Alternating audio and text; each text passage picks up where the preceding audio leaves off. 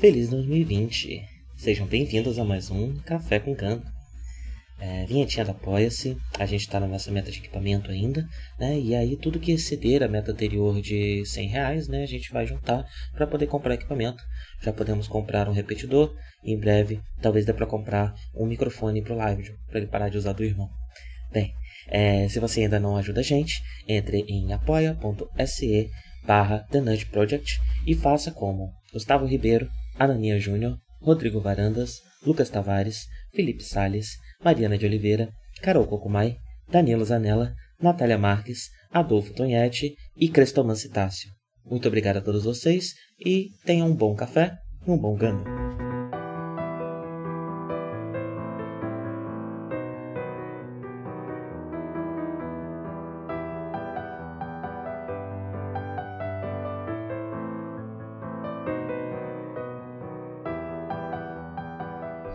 Bom dia a todos! Sejam bem-vindos a mais um Café com Ganda. É, poxa, esqueci de botar água no meu mate. Deixa eu fazer isso aqui agora. Pronto.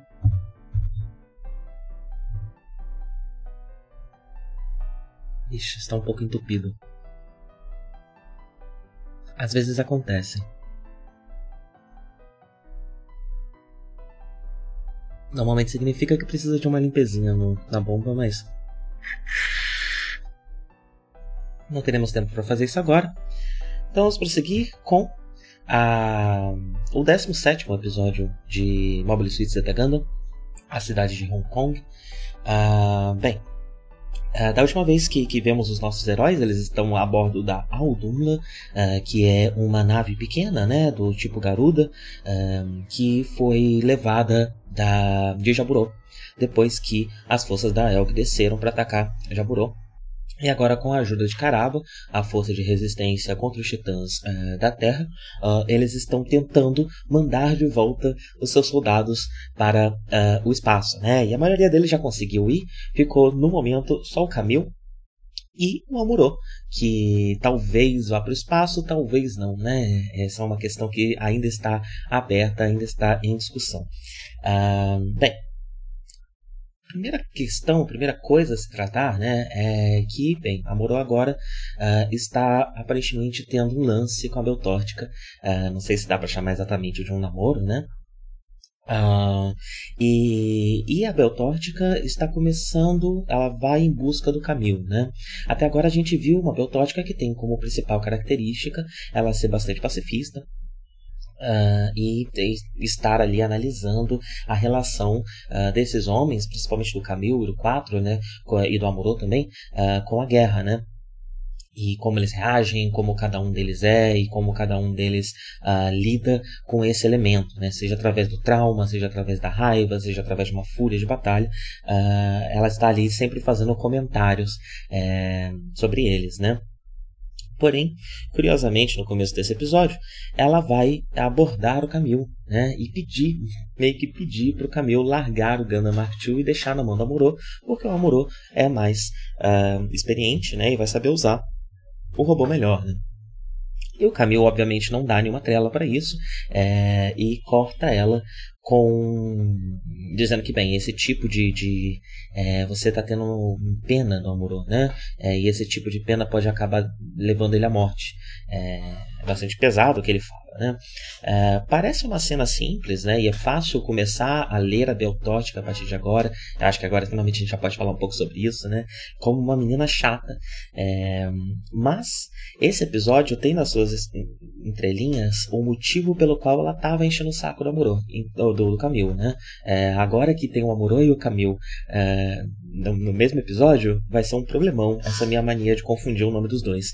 É, pois bem, ela vai. É, a gente já viu o Amorô uh, se questionando, né? Sentindo um ciúminho do Camil uh, nos episódios passados, quando ele tá lá tomando banho e tal. É, tem toda uma situação acontecendo e o foco dele é nesse ciúme, né? Tem esse novo menino é, que é New Type como era quando era jovem uh, e que, ao contrário de mim, não se prendeu na Terra, né? Não tá, não tá preso por uma, por uma depressão, por um PTSD, não dá para saber exatamente o que, que o, a, o Amorô tem, mas ele está claramente amarrado, né? Ele está com dificuldade de voltar a ser o que ele era, né?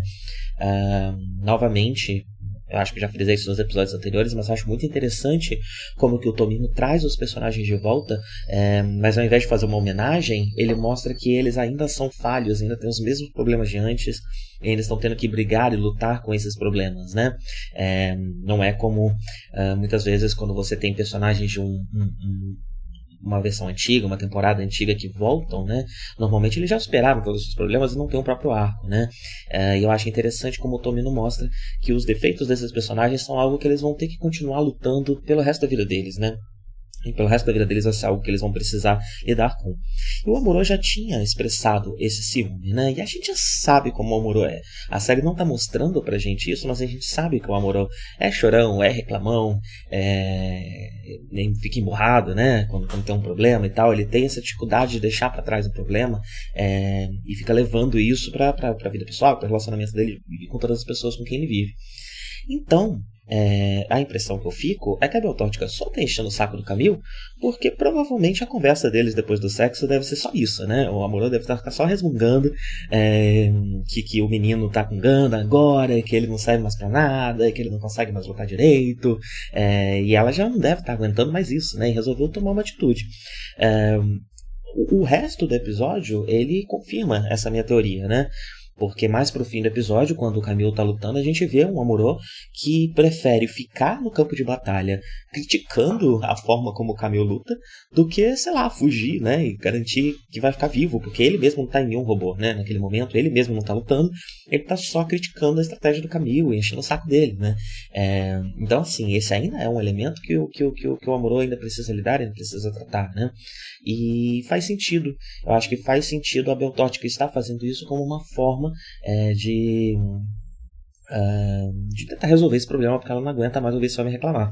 Uh, isso não transparece na forma como ele, ela age, né? Porque a Beltótica ela é muito, ela tem uma fachada muito forte, né? Ela, ela tem, tem essas ideias uh, complicadas, né, complexas sobre como ela encara a guerra, como ela encara a paz, uh, mas ela mantém uma fachada que é a de uma menina, uh, que ela usa bastante como flerte, né, ela flerta bastante, ela, ela tenta sempre manter esse, esse, esse alto astral, né, ela sempre tenta manter esse espírito positivo a maior parte do tempo dela, pelo menos até agora na série, ela tem, dá pra ver que é o esforço que ela faz, né, uh, e ela faz esse mesmo esforço com o Amorô e, e, e, é a forma como eles se relacionam, né, então eu tenho muita essa impressão. Mas a principal coisa é que esse episódio tem um tema que é muito. Ele não é tão explícito, né? Ele é um tema mais de. de, de é, é uma temática é meio que. É, é, difícil de explicar, né? É um elemento compartilhado por diversas situações um pouco mais complexas, né? Que é a questão da maternidade. Esse é um episódio que. Eu não sei se eu estou um pouco influenciado, acabei de assistir o Watchman, é, e maternidade é um, um assunto, né? É, num episódio especial de Watchman é, se fala muito sobre isso, então talvez eu esteja com os olhos um pouco mais abertos para essa, para essa questão. Uh, e eu acho que esse é um episódio muito sobre maternidade, porque veja bem, é, e esse é o primeiro elemento, né? É, e vocês vão ver ao longo, do, conforme eu falar, eu tenho mais outras provas para essa minha leitura. Uh, mas é, é, é, um relacionamento maternal, de certa forma, esse que a Beltótica tem com o Amorô, né? Ele é, é você tem uma alguém reclamando de ser incapaz, enfim. E, e, o que você faz? Você, ao invés de, de recomendar e dar ações para essa pessoa, você tenta resolver esse problema, você tenta falar é, como se fosse realmente um representante, né? Um, um, pai que vai na escola reclamar que o filho está sofrendo bullying. É, e, no caso aqui, uma mãe, né?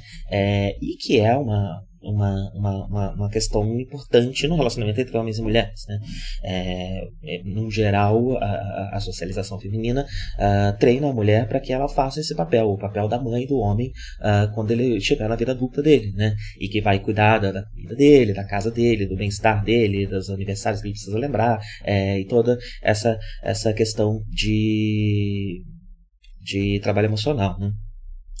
É, então, eu acho que a série começa a tocar nesse assunto, e aí eu acho que a gente precisa falar de uma questão, né? É, Zetaganda começa como uma série muito masculina, com muitos personagens homens, e a maioria das personagens, eu acho que diria todas as, as personagens femininas, elas são.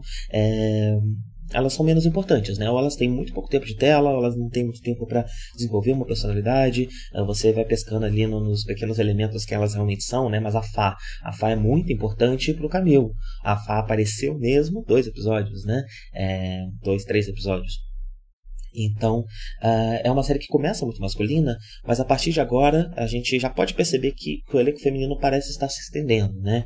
A gente já teve a a Rosamia, né? É, e agora a gente tem a For. Um, e também já tivemos uma personagem levemente apresentada, né? Que é a, a Farol, esqueci o primeiro nome dela, uh, mas é ela que resgata o Jared uh, durante o ataque de Jaburo, né? E ela vai ser importante mais à frente. E eu já adianto que nós vamos ter um elenco feminino crescente a partir de agora, principalmente do lado dos Titãs. É, e esse vai ser um assunto, né? Gênero vai se tornar um assunto mais óbvio, né? É uma questão que eu já venho falando desde o começo, né? Que tá sempre na, é um assunto que está sempre voltando na série e ele vai se tornar um pouco mais concreto, né? Ele vai deixar de ser só uma questão sobre o entendimento pessoal de cada um ou uma relação é, de gênero com fascismo, com libertação é, e mais uh, algo realmente sobre relacionamentos entre homens e mulheres, né? Uh, e, e, e, e, bem, uh, nós vamos desenvolver isso mais conforme for acontecendo, né? Realmente vai ser um assunto extenso eu acho que ainda tenho, apesar de eu já ter visto a série, eu acho que ainda tem muita coisa para entender sobre isso, né? É, mas sim, o Tomino está tentando falar desse assunto, né? Claramente, agora abertamente, nós podemos ver que esse é realmente um tema da série. É, faz muito sentido, eu falo o Tomino, mas talvez isso nem tenha partido dele, porque Zetaganda é uma série que tem uma quantidade grande de roteiristas mulheres na, na sua sala de roteiristas, né? Uh, Uh, e esse tema pode ter surgido mais daí e menos de uma vontade do Tomino de falar sobre o assunto, né? Uh, e fica difícil uh, a gente saber o quanto a experiência, da, o, o, quanto é, o quanto que a gente está ouvindo é a voz dessas mulheres, o quanto a gente está ouvindo é a voz do Tomino. Né? E dá para ver que às vezes há conflitos entre as duas vozes na série, né? É, entre duas vozes específicas que podem ser vozes até mesmo do próprio Tomino, né? É, às vezes é, a impressão que eu tenho até agora é que às vezes pode ser até um empate em, é, é representado na obra uma questão interna em que ele ah, fala dos assuntos que ele já conseguiu compreender sobre feminismo, sobre ah, enfim, direitos das mulheres, né, e igualdade entre os gêneros, uh, mas ele ainda tem questões machistas que ele precisa tratar com ele, né? Isso acaba bastante exposto na série. Então, se não for uma, uma, uma briga entre essas vozes das mulheres da produção e dos homens da produção, uh, pode ser também uma briga interna do próprio Tomino, né?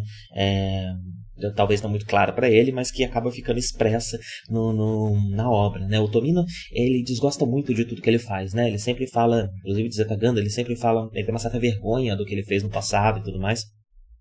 E às vezes eu tenho essa impressão porque é, ele coloca muito do momento dele ali, né? Ele não coloca ideias for, formadas que ele está pensando a longo, a, a longo prazo, qualquer coisa do tipo. No, no geral, ele acaba usando, uh, isso ele já falou também em entrevistas, né? Ele acaba usando as obras dele como uma espécie de válvula de escape para uma série de, de questionamentos e pensamentos sobre política e sobre questões é, pessoais e sobre uh, relacionamentos e depressão e saúde mental. É, ele acaba usando as obras para vomitar isso, né? Então faz muito sentido ele olhar para elas depois e, e, ter essa, esse sentimento, né?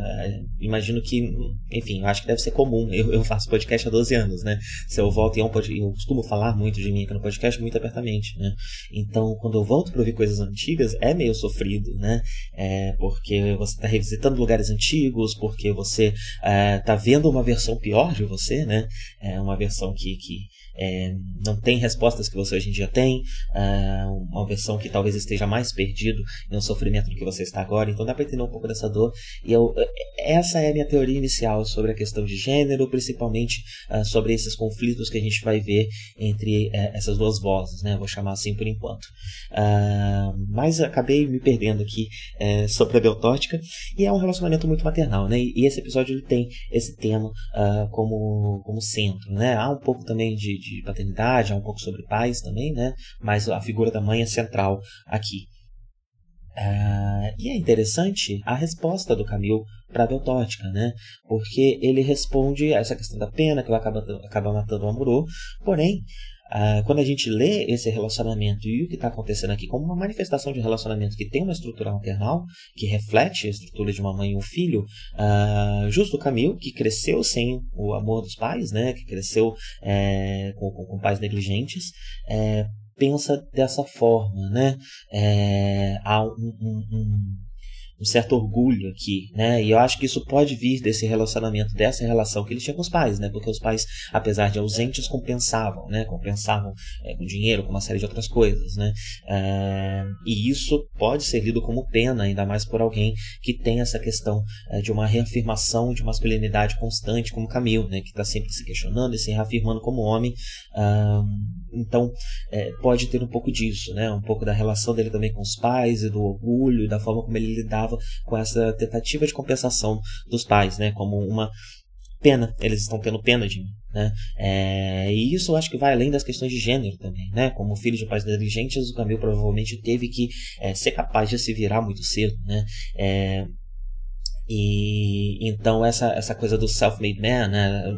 Tem um menos nome, né? Mas a coisa de você ser independente, né? De você saber cuidar de você mesmo e não precisar da ajuda dos outros. É, você se fecha na sua capacidade é, por poder contar apenas com você, uh, especialmente num momento muito uh, inicial da vida. Né?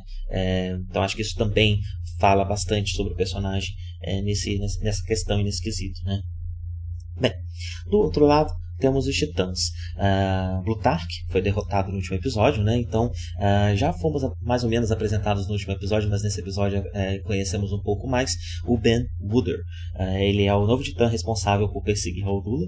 É estava ali pela região, né? Eles estão, inclusive, cheguei a falar disso, está no nome do episódio. É, eles estão indo para Hong Kong.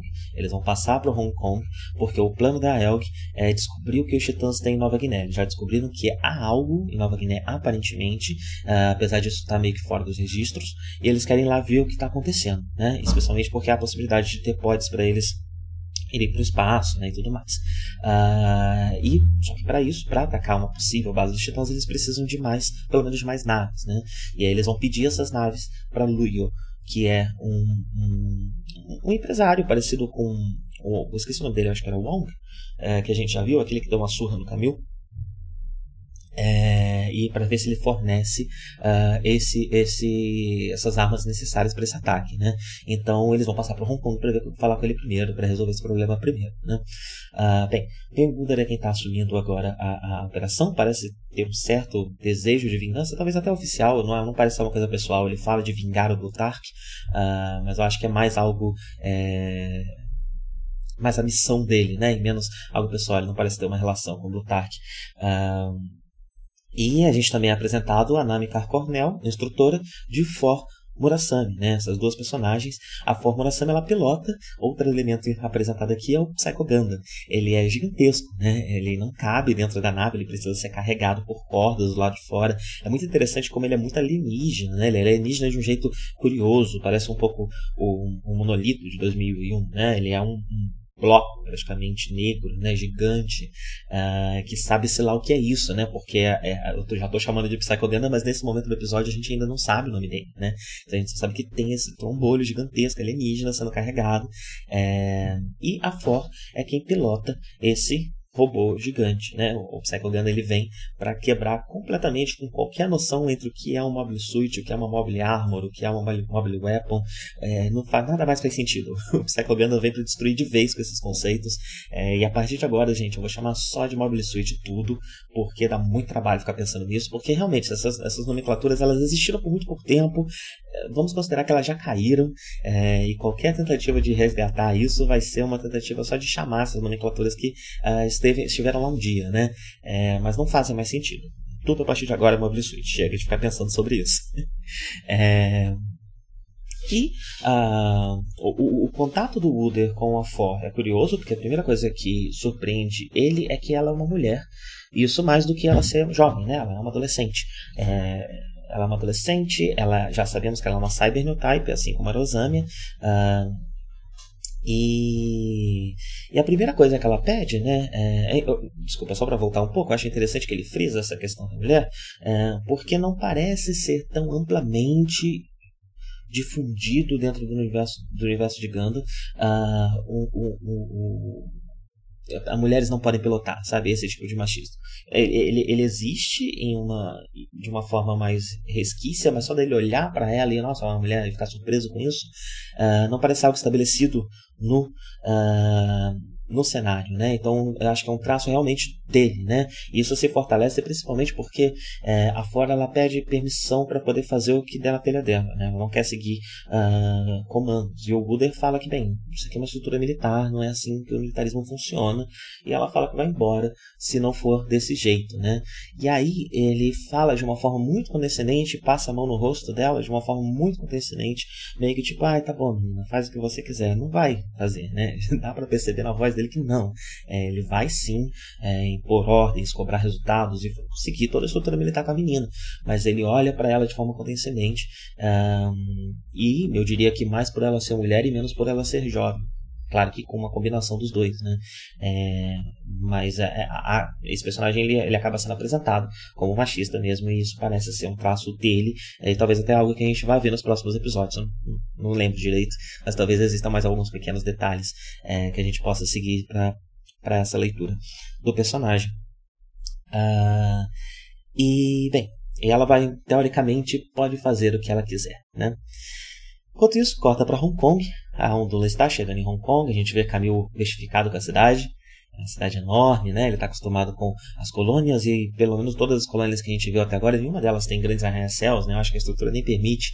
Uh, então, normalmente parecem mais com bairros residenciais, uh, às vezes com alguns galpões coisas do tipo, mas nada muito vertical, né? E eu acho que é isso que está é, maravilhando o Camille aqui quando ele olha para Hong Kong e compara com, a, com as colônias. Né?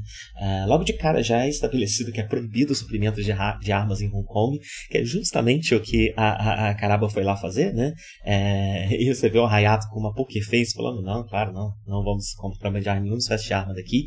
É, eu achei interessante, porque isso se parece, a última vez que a gente viu um lugar parecido, né, um lugar que proibir esse tipo de coisa que se uh, intitulava uma zona neutra, não sei se é o caso de Hong Kong, uh, mas esse tipo de regra se parece muito com a ala 6 que a gente viu no Gana 79, né?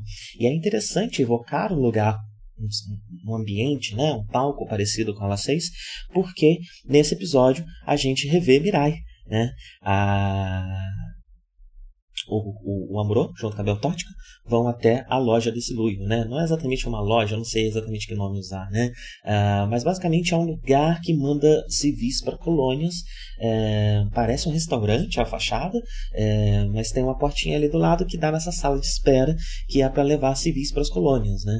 E, e está super lotado. É, aparentemente é, eles são mandados ilegalmente, então parece haver uma espécie de embargo, uma espécie de controle uh, para envio de pessoas para as colônias. As pessoas estão sendo meio que presas na Terra, é, é que aparenta aqui, porque está todo mundo meio desesperado e, e, vão ter que sair uh, pelo mercado negro, né, como a própria Mirai fala. É, então tem toda essa situação acontecendo. É legal porque isso acaba justificando porque que o próprio Luio não pode resolver o problema do Camil, né? Ah, se manda a gente para o espaço, manda o Camil para o espaço. É, então já acaba cortando essa possibilidade, ao mesmo tempo que dá é, de um jeito que faz bastante sentido com o cenário, né? Faz bastante sentido é, para o tipo de governo que, que, que, que, que os titãs é, endossam, para o tipo de fascismo que, que a, a a federação está caminhando, é, as pessoas estarem presas lá, né? É, e esse controle de quem entra e quem sai ser bastante rígido. E como eu falei, quem está lá é a Mirai. Mirai está na fila, quer ir para as colônias e está com os filhos dela com Bright, Chae-Min e Hathaway. Para quem já fez pesquisas sobre, né, quem pesquisa sobre outras obras de Ganda que tem, Universo Expandido, provavelmente conhece esse nome Hathaway, porque tem uma série de novels muito famosa chamada Hathaway's Flash, que vai ser, é, esse ano vai começar a ser adaptada para o cinema, vão ser três filmes que vão adaptar essa novel, é, e que é protagonizado por esse jovem rapaz que está agora na Barra da Saia da Mãe, junto com a sua irmã, Jamie. É, e eles estão na fila para é, irem para uma colônia. Né? A, o Amorô até, até fala, não, mas não sei se você vai conseguir encontrar o Bright, né? E ela fala que não é essa a intenção dela. A intenção dela é que é, é, os dois fazem questão que essas crianças cresçam no espaço, né? É, e é interessante que é uma espécie de postura política. Eu tenho essa impressão quando ela fala, né? É uma postura política dos dois e a gente vai ver mais sobre isso, sobre uma possível postura política que Mirai assume frente aos New Type um pouco mais à frente no episódio. Não vou falar ainda sobre esse assunto, não. Um, é interessante também, na, na, troca aqui, aí a gente entra de novo né, no, no reencontro, e, e a, a, o Amorô fala que uma certa certo fascínio, com um certo talvez um pouco intrigado, um pouco chocado, um pouco surpreso, né, é, de ver a Mirai mãe com duas crianças no colo, né, ah, e a Mirai responde algo do tipo, ah, é, a gente é, a gente muda, né? Às vezes a vida leva a gente para lugares que a gente não imaginava, alguma coisa dessa linha, né? Mas a Mirai sempre foi a mãezão, a mãezona da base branca, né? E, e, e, essa cena me dá muito mais a impressão que o que o Amorô tá falando para ela não é tipo o que, o que deixa ele surpreso, não é nossa, a Mirai virou mãe, né? Quem imaginaria? Mas mais uma ela agora tem outros filhos, né? Ela agora tem filhos de verdade. Eu fui o filho postiço dessa mulher né, quando ela tinha 19 anos, numa nave X. E agora ela tem crianças de verdade, filhos de verdade. E talvez até uma certa tristeza, ela não é mais minha mãe, né? Porque a gente tá... é um amor muito infantilizado, né? Um amor que está numa situação é, que, que, ele, que ele ainda carrega muito dessa infantilidade que ele tem desde a série de 79, né? É um traço mesmo dele. É, e a série está sempre remarcando essa infantilização dele.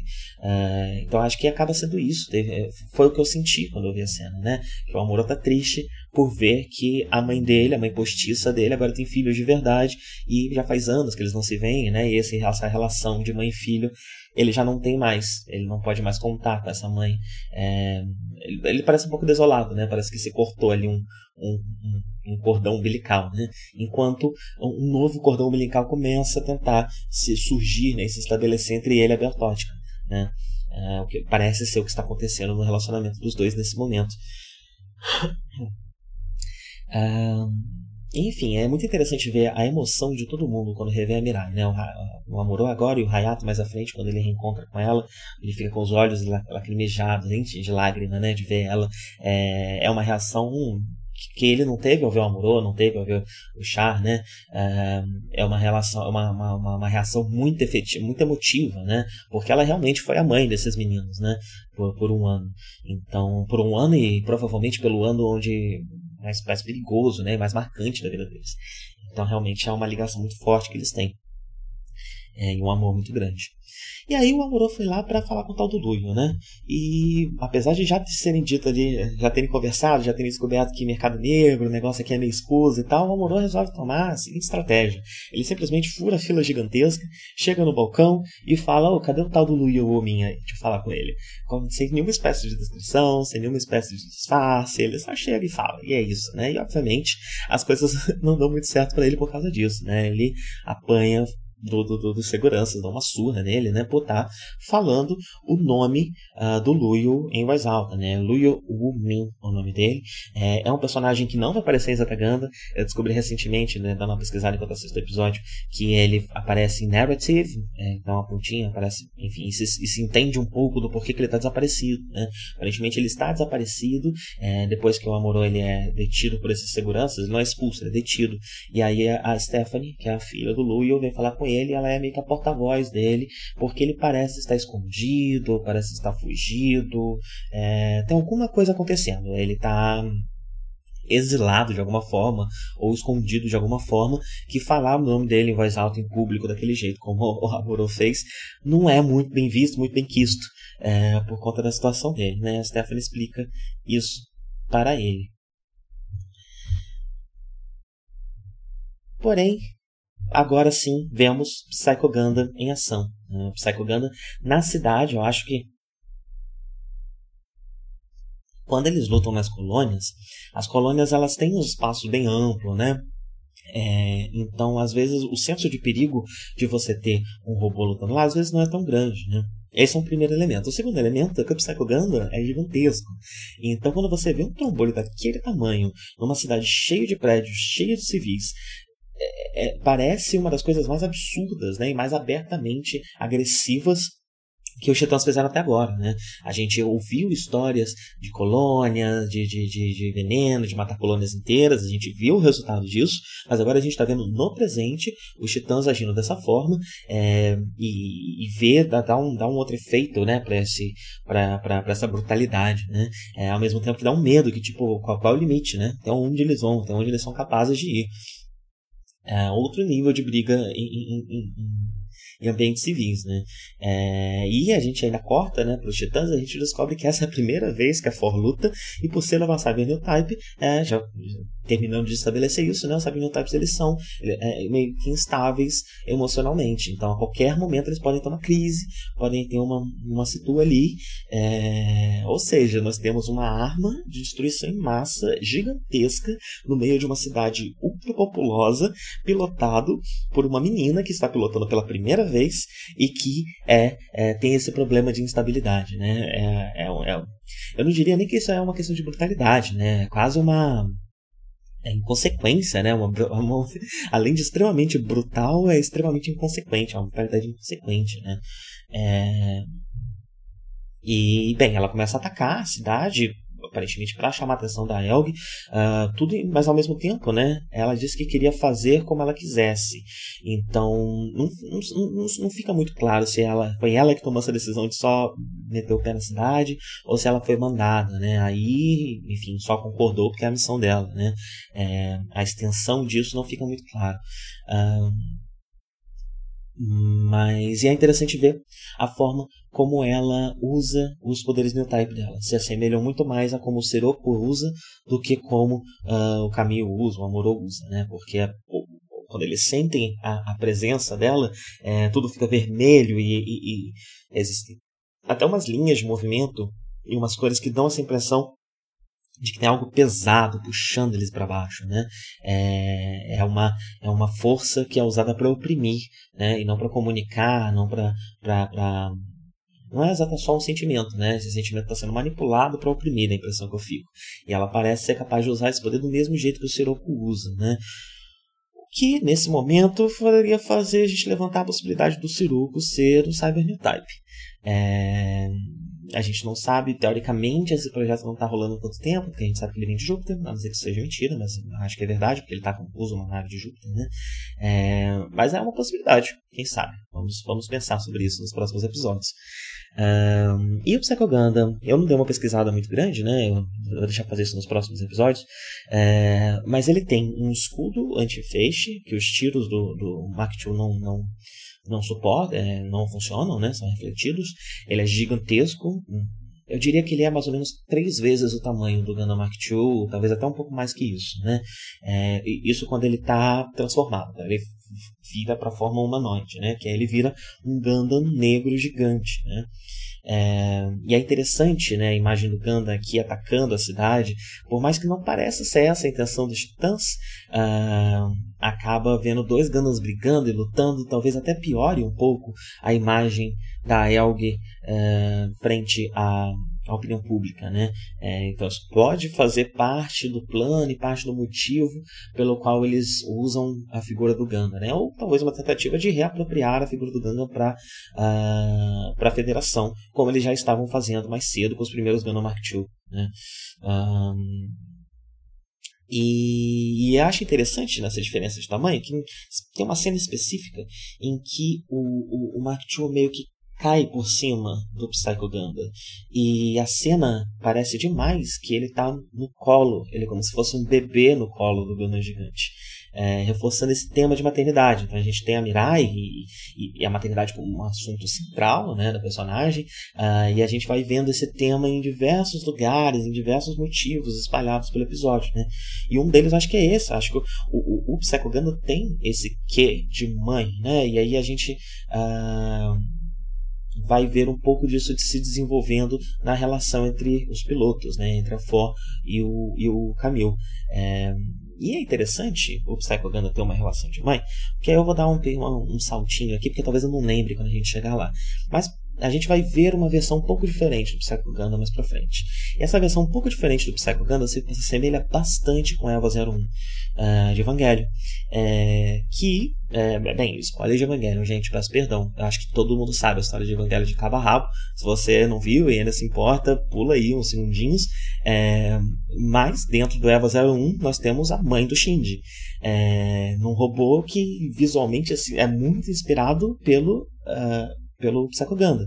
Então talvez Iraquiano tenha percebido também essa, essa relação visual maternal que existe no Psychoganda, né? Essa, essa, essa, figura materna que ele representa nesse episódio e talvez até nos próximos. É, aí eu vou ter que precisar de uma análise quando, a gente, quando assistir, a gente for comentar com uma análise mais crítica, eu vejo se esse é realmente um tema é, de, de, do Psychoganda ao longo da série ou só nesse episódio, né? É, mas eu acho que é um bom indício para essa minha leitura, né? Uma boa indicação. É, ele pode ter visto a mesma coisa por lá, né? Outra coisa interessante é que a For está constantemente chamando os outros mobile suites de bonecos, né, dolls, na legenda que eu, que eu li, né.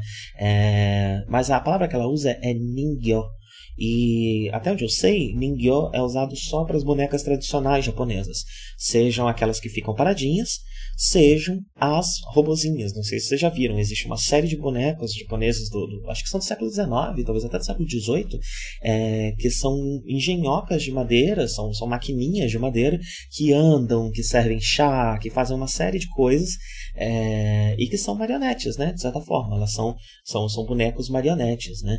É, então é interessante quando ela olha para as outras suítes e vê eles como, como, como Ningyo no primeiro momento, porque o Psycho Gundam, ele é desenvolvido, até, até no nome dele, né? Ele é desenvolvido para ser controlado pela mente por New Types. Ele usa o Psychomo. Uh, eu, vou, eu vou fazer mais uma pesquisa maior nos próximos episódios sobre o Psycho Gundam e eu dou mais detalhes sobre como é esse funcionamento. Mas ele com certeza funciona com o Psychomo, ele com certeza foi feito pelo New Type, né? Então, ele não é um, um, uma marionete que ela controla o Psycho é parte do corpo da For. É, ela entende ele como parte do corpo dela. É, por isso, ele não é um boneco e os outros são.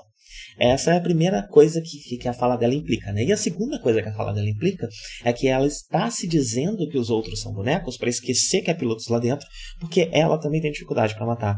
É, como, como a gente já viu o Caminho ter, como a gente já viu vários outros personagens terem, é, vários outros pilotos novatos terem. Né? Mesmo ela tendo sido treinada e criada para isso, por ser uma Cyberneotype, ela ainda tem esse medo. Né? A guerra ela é mais forte, né? o, o efeito do medo da guerra, é, o peso da guerra sobre os ombros é, forte até mesmo para quem foi criado para ela, né?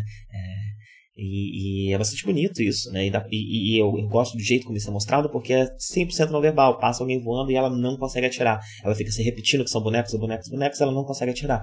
Então a gente vê um pouco dessa. Ela se, se, se desestabiliza, desestabiliza emocionalmente, como acontece com New Types, né? É, e isso reflete dessa forma como, como o peso da guerra sendo grande demais para uma pilota jovem como ela, e, e ela, ah, uma pilota jovem como ela, e ela é, hesitando em matar e, e, usando essa desculpa na cabeça dela. Então, essas duas leituras eu acho muito interessante porque é uma frase com duas interpretações que falam horrores dessa personagem. Né? É um poder de síntese muito grande é, nesse, nessa fala. Uh, e bem, a gente também, uma última coisa sobre o Psycho Ganda, talvez até por ser uma extensão do corpo dela, né? É, pilotar o Psycho Gundam parece doer, parece ser difícil, parece ser custoso, né? Ela fala que é como uma serpente é, dentro da cabeça dela, uh, presa, né? Uma serpente presa dentro da cabeça dela. Uh, então há também um desgaste mental e, e, emocional e físico muito grande de pilotar esse robô, uh, que para provavelmente indica que é uma coisa mais complexa do que só um psicomo, né? Porque a gente já viu outros pilotos usando psicomo e não é sofrido desse jeito, né? Há, há algo a mais no Psychogun. Enquanto essa batalha está acontecendo, a gente vê aquilo que eu comentei, né? O reforço de que o Abertótica foi falar com, com com Camil, porque o Amorô ainda tem essas questões, o Amorô ainda precisa resolver elas, porque e aparentemente é bastante vocal sobre elas com qualquer pessoa que não seja o Camil. É, porque enquanto os dois estão lutando, é, inclusive interessante, o Mark Cho aguenta bastante lutar contra o Psycho Ganda, né? Parece que pelo tamanho vai ser, ele vai ser trucidado, mas não, ele vai até que bem pau a pau ali na batalha, né? É, mas o Amuro fica criticando, fica falando, ah, ele tinha que ter saído da cidade, ele tinha que ter levado a batalha para outro lugar, e quando ele vê uns Nemo, ele fala, vocês tem dois Nemo, eu estou resolvendo esse problema, ele fica lá só reclamando, é, enquanto ele tá com a Stephanie fugindo no meio do combate, né? E a Stephanie dá um puxão de orelha nele, fala, poxa, é, você está sendo é, puxado, né, dragado pela batalha. A gente está aqui, você não está dentro do robô, você não tem como entrar em nenhum robô, você não tem uma arma. O que, que você quer fazer? Você quer ficar fazendo comentário de batalha de robô gigante? Vamos fugir, né? Vamos sair daqui. Para de ser arrastado pela batalha. Não deixa a batalha te prender desse jeito, né? É... E justamente por ele ser verbal, né, ele poderia estar só pensando essas coisas e deixando para lá, mas ele faz questão de comentar e falar com ela, né? Então, quase certo que a Bertótica deve ouvir demais o Amor reclamando. Demais, demais, demais. É... E ela aproveita também para a Stephanie acaba trazendo de novo esse tema, né, do, do, de ser engolfada pela batalha, de perder a noção quando está lutando, né, mostrando que o 4 é desse jeito e o Amorô na leitura da Beltótica não, é, mas ele pode se tornar, né? É, é, é, algo que ele precisa estar sempre se policiando porque ele pode se tornar, é, porque a batalha leva ele para lá e a experiência de piloto leva ele para lá é, e a masculinidade exacerbada leva ele para lá. É, e aí, mas ao mesmo tempo é interessante é, esse comentário dela, né? Ele, ele criticar, ele, ela retrucar o Amorô, porque o principal argumento do, do é que a batalha precisaria ser levada para fora da cidade. Ela, enquanto uma moradora da cidade, talvez estivesse pensando é, na própria cidade, mas a, a, a, expressão que ela usa no bem-estar da cidade, né? na integridade da cidade.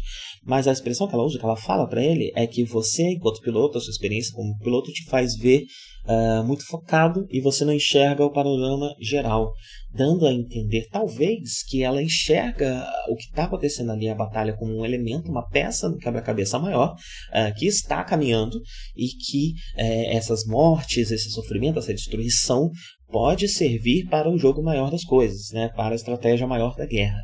É, foi um pouco do que me passou o que ela está dizendo, é, e esse tipo de, de brusqueza né, para lidar com a guerra, já parece ser o jeito como todo mundo que financia a Elg é, lida com a própria Elg. A Elg é uma peça nesse tabuleiro. Né? Então a gente percebe aqui que a Stephanie e o Sluio parecem enxergar a, a a, a Elg do mesmo jeito que o outro uh, financiador que a gente já tinha visto. Né? É um lugar onde eles injetam dinheiro e a guerra e a estratégia é muito mais importante do que vidas perdidas e destruição. Uh, foi a impressão que eu fiquei. Posso ter lido errado, ela pode ter estar só cheio do rapaz que ficava fazendo comentarismo de, de, de, batalha de robô gigante em tempo real, enquanto a qualquer momento podia cair um prédio na cabeça deles.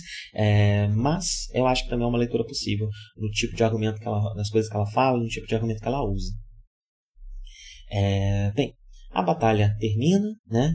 A, a, o, o Luio ele fornece as armas, no fim das contas, né? Stephanie fornece as armas, eles carregam as armas é, secretamente. É, é, interessante porque, de novo, parece um pouco com a 6, né? Onde havia uma proibição relacionada com o militarismo e um, um empresário chega e arruma um loophole, arruma um jeito é, de, de ajudar a no caso 79 base branca, aqui a Aldunla, a, a a suprir ou a fazer essa manutenção, né? É, evocando de novo a ala 6 e de novo puxando a Mirai, né? Porque é realmente um lugar muito importante para ela. É, para quem não lembra, é onde morava o, o, o ex-noivo dela, né? É, e onde a gente viu, acho que o arco mais importante para Mirai dentro da, da série clássica, dentro de 79. É, e aí, bem, vemos uma conversa entre Mirai e Beltótica, é, que é muito carregada também de significado, muito carregada de diversas coisas. Né? A primeira coisa que a gente descobre é que o Bright estava sofrendo de não estar no espaço do mesmo, por sete anos, do mesmo jeito que o a. Então a gente descobre que o Bright não está pilotando esse tempo inteiro, ele voltou recentemente, ele também passou um tempo afastado, é, e que ele também sofre dessa, dessa, desse desejo do espaço, né? que teoricamente é uma característica new type.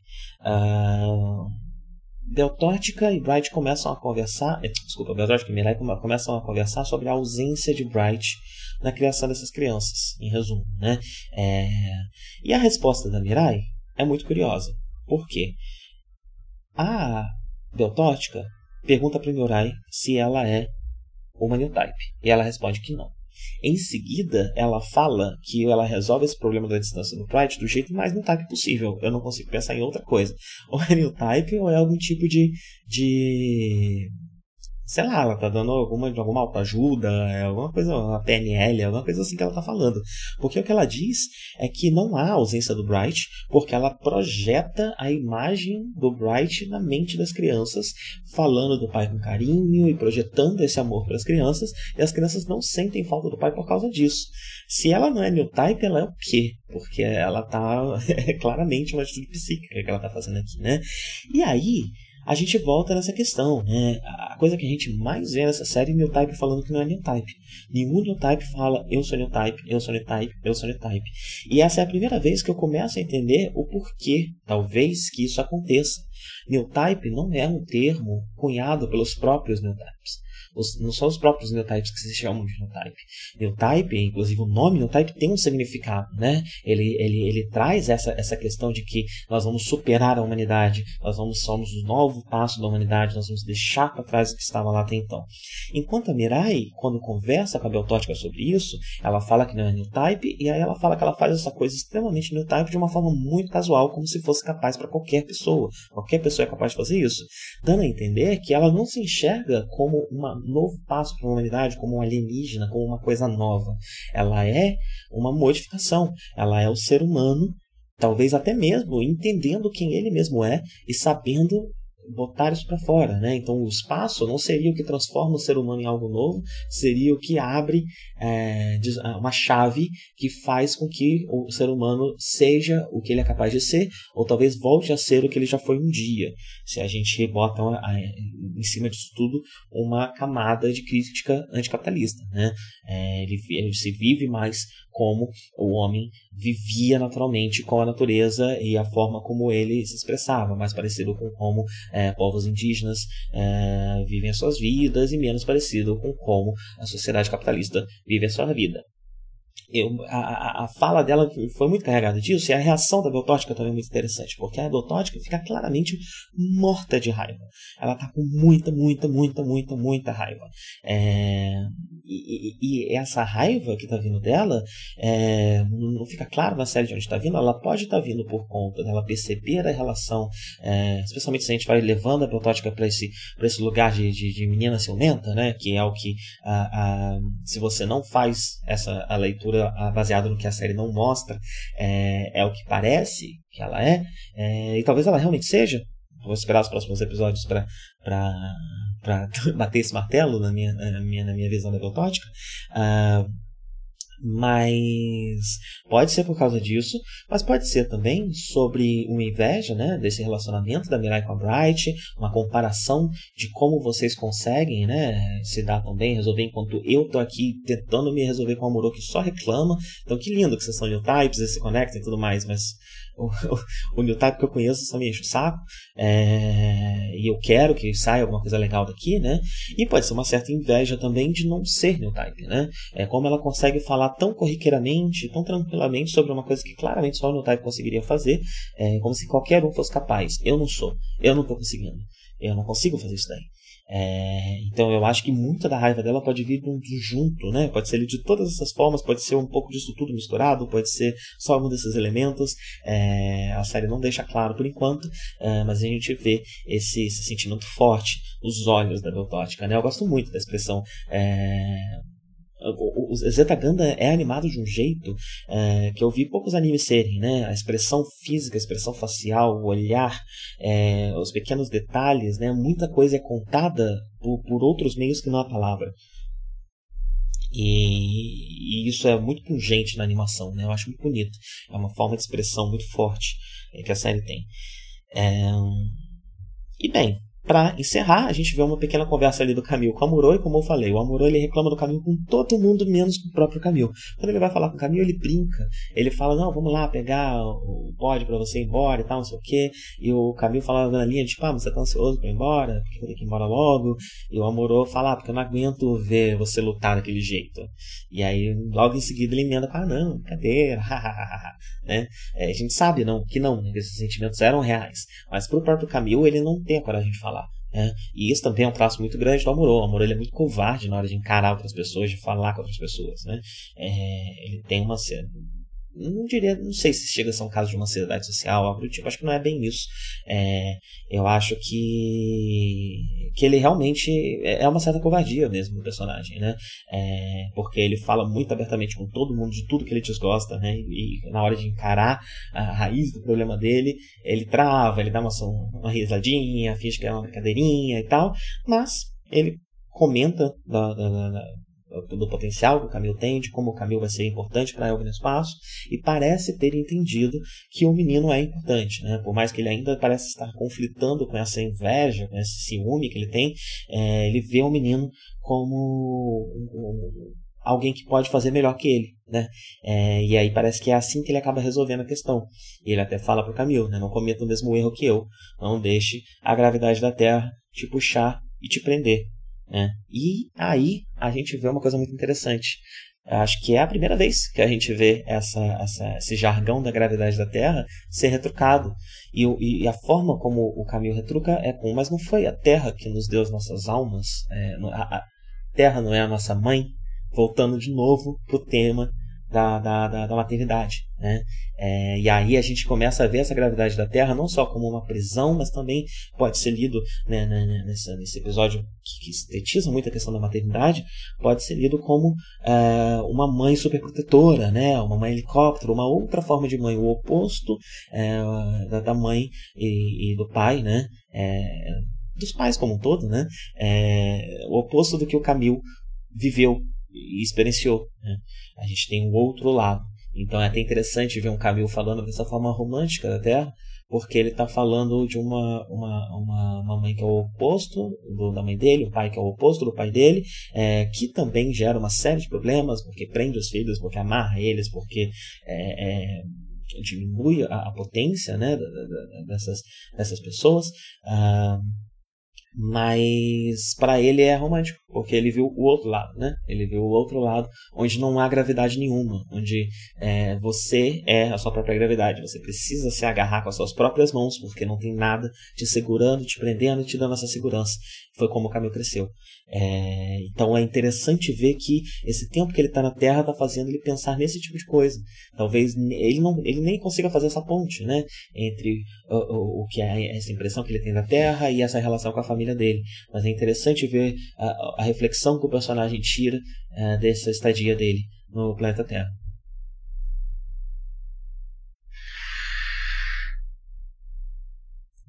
Bem, tomei pouco meu mate hoje, mas porque tinha bastante coisa para falar. É isso. Tenham todos um bom dia e até a próxima.